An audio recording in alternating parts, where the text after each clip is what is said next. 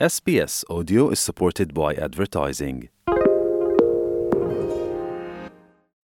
SBS SBS SBS SBS SBS SBS Malayalam ഇന്നത്തെ വാർത്ത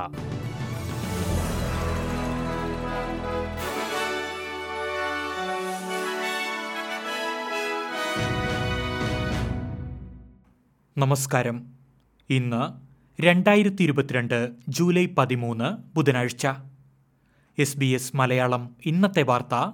വായിക്കുന്നത് ജോജോ ജോസഫ്. ഓസ്ട്രേലിയൻ ഉപഭോക്താക്കളുടെ വിവരങ്ങൾ ചൈനയിൽ ലഭ്യമാകുമെന്ന് ടിക്ടോക്ക് കമ്പനി സമ്മതിച്ചു. ഓസ്ട്രേലിയൻ സർക്കാരിന് നൽകിയ മറുപടിയിലാണ് ചൈനയിലുള്ള തങ്ങളുടെ ജീവനക്കാർക്ക് ഓസ്ട്രേലിയക്കാരുടെ വിവരങ്ങൾ ശേഖരിക്കാൻ കഴിയുമെന്ന് ടിക്ടോക്ക് വ്യക്തമാക്കിയത്.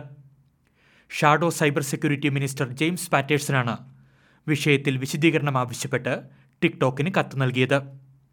ഒരിക്കലും ഓസ്ട്രേലിയക്കാരുടെ വിവരങ്ങൾ ചൈനീസ് സർക്കാരിന് നൽകിയിട്ടില്ലെന്ന് വിശദീകരിച്ച ടിക്ടോക്ക് ചൈനീസ് സർക്കാർ വ്യക്തിഗത വിവരങ്ങൾ ആവശ്യപ്പെട്ടിട്ടില്ലെന്നും വ്യക്തമാക്കി. വിവരങ്ങൾ ശേഖരിക്കാൻ അനുമതിയുള്ളവരുടെ എണ്ണം കമ്പനി പരിമിതപ്പെടുത്തിയിട്ടുണ്ടെന്നും മറുപടിയിൽ ചൂണ്ടിക്കാട്ടിയിട്ടുണ്ട്.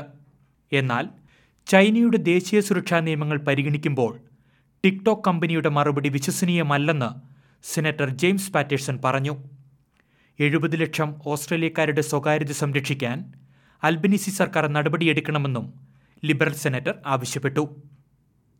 ടിക്ടോക്കിന്റെ മറുപടിയിൽ തനിക്ക് ആശങ്കയുണ്ടെന്ന് ഫെഡറൽ ട്രഷറർ ജിം ചാൽമേഴ്സും പ്രതികരിച്ചു. ഉപഭോക്താക്കൾ ടിക്ടോക്ക് പ്ലാറ്റ്ഫോമിൽ പങ്കുവയ്ക്കുന്ന കാര്യങ്ങളിൽ ജാഗ്രത പാലിക്കണമെന്നും ട്രഷറർ കൂട്ടിച്ചേർത്തു. വീടുകൾ കേന്ദ്രീകരിച്ചുള്ള ഏർലി ചൈൽഡ്ഹുഡ് ലേണിംഗ് പദ്ധതി വിപുലീകരിക്കുമെന്ന് ഫെഡറൽ സർക്കാർ. ഇംഗ്ലീഷ് ആദ്യഭാഷയല്ലാത്ത സമൂഹങ്ങളിലേക്ക് പദ്ധതി വ്യാപിപ്പിക്കുവാനാണ് സർക്കാർ ലക്ഷ്യമിടുന്നത്. ഹിപ്പി എന്ന് പൊതുവിൽ അറിയപ്പെടുന്ന പദ്ധതി നിലവിൽ ആദിമ ആദിമവർഗ വിഭാഗങ്ങളെ ലക്ഷ്യമിട്ടാണ് മുന്നോട്ടു പോകുന്നത്. എന്നാൽ വരും ഘട്ടങ്ങളിൽ വ്യത്യസ്ത ഭാഷാ സംസ്കാരങ്ങളിലുള്ളവരെ കൂടി ഉൾപ്പെടുത്തുമെന്ന് സാമൂഹ്യ സേവന മന്ത്രി അമൻഡ റിഷ്വത് പറഞ്ഞു. സൗജന്യ റാപ്പിഡ് ആന്റിജൻ ടെസ്റ്റുകൾ നിർത്തലാക്കുമെന്ന് ഫെഡറൽ സർക്കാർ. സാമ്പത്തിക ബാധ്യത ചൂണ്ടിക്കാട്ടി അടുത്തിടെ പാൻഡമിക് പേയ്മെന്റുകൾ നിർത്തലാക്കിയതിനു പിന്നാലെയാണ് ഫെഡറൽ സർക്കാരിന്റെ പുതിയ പ്രഖ്യാപനം. മൂന്ന് മാസ കാലയളവിൽ കൺസെഷൻ കാർഡ് ഉടമകൾക്ക് പത്ത് സൗജന്യ റാപ്പിഡ് ആന്റിജൻ ടെസ്റ്റുകൾ നൽകുന്ന പദ്ധതി ജൂലൈ മുപ്പത്തിയൊന്നിന് ശേഷം തുടരേണ്ടതില്ലെന്നാണ് ഫെഡറൽ സർക്കാരിന്റെ തീരുമാനം. കോവിഡ് പ്രോട്ടോകോൾ പാലിച്ചാണ് യാത്രക്കാർ പുറത്തിറങ്ങിയതെന്ന് ക്രൂയിസ് കപ്പലായ കോറൽ പ്രിൻസസിന്റെ അധികൃതർ വ്യക്തമാക്കി. റാപ്പിഡ് ആന്റിജൻ പരിശോധനയ്ക്ക് ശേഷമാണ് യാത്രക്കാർക്ക് സിഡ്നിയിൽ ഇറങ്ങുവാൻ അനുമതി നൽകിയത്. കപ്പലിലെ ജീവനക്കാർ പുറത്തിറങ്ങിയിട്ടില്ലെന്നും കപ്പൽ അധികൃതർ വ്യക്തമാക്കി. ഇന്ന് രാവിലെയാണ് കോവിഡ് പോസിറ്റീവ് യാത്രക്കാരുമായി കോറൽ പ്രിൻസസ് എന്ന കപ്പൽ സിഡ്നിയിൽ നങ്കൂരമിട്ടത്. എഫ് എം ഡി എന്നറിയപ്പെടുന്ന കുളമ്പ് രോഗഭീതിയിൽ ഓസ്ട്രേലിയ. രോഗം രാജ്യത്തേക്ക് എത്താനുള്ള സാധ്യത കണക്കിലെടുത്ത് ഓസ്ട്രേലിയൻ വിമാനത്താവളങ്ങളിൽ പരിശോധന കർശനമാക്കി.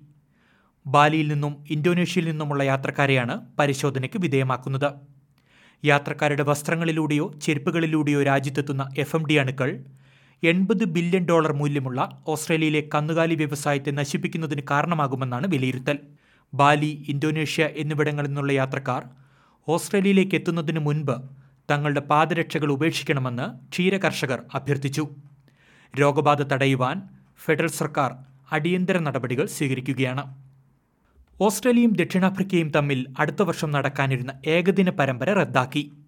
രണ്ടായിരത്തി ഇരുപത്തിമൂന്ന് ജനുവരിയിൽ ഹൊബാർട്ട് സിഡ്നി പെർത്ത് എന്നിവിടങ്ങളിൽ നടക്കാനിരുന്ന മൂന്ന് മത്സരങ്ങളിൽ നിന്നും ദക്ഷിണാഫ്രിക്ക പിന്മാറിയതിനെ തുടർന്നാണ് നടപടി.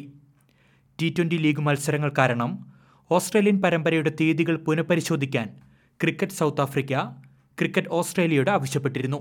എന്നാൽ ഇന്ത്യൻ പര്യടനം ആഷസ് പരമ്പര ഏകദിന ലോകകപ്പ് എന്നിവ ഉൾപ്പെടുന്ന തിരക്കേറിയ ഷെഡ്യൂളിനിടയിൽ മത്സരത്തിനുള്ള ബദൽ തീയതി കണ്ടെത്താൻ തങ്ങൾക്ക് കഴിഞ്ഞിട്ടില്ലെന്ന് ക്രിക്കറ്റ് ഓസ്ട്രേലിയ അറിയിക്കുകയായിരുന്നു.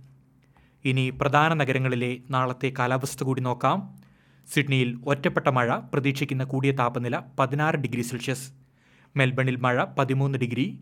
ബ്രിസ്ബനിൽ കാറ്റ് നിറഞ്ഞ അന്തരീക്ഷം തെളിഞ്ഞ കാലാവസ്ഥ പ്രതീക്ഷിക്കുന്ന കൂടിയ താപനില പത്തൊൻപത് ഡിഗ്രി സെൽഷ്യസ്.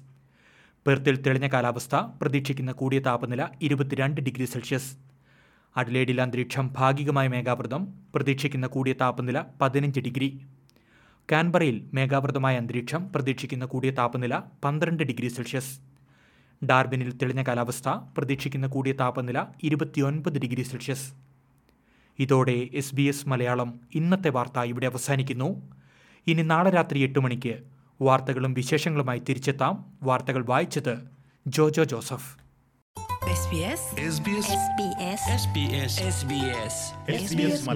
ഇന്നത്തെ വാർത്ത.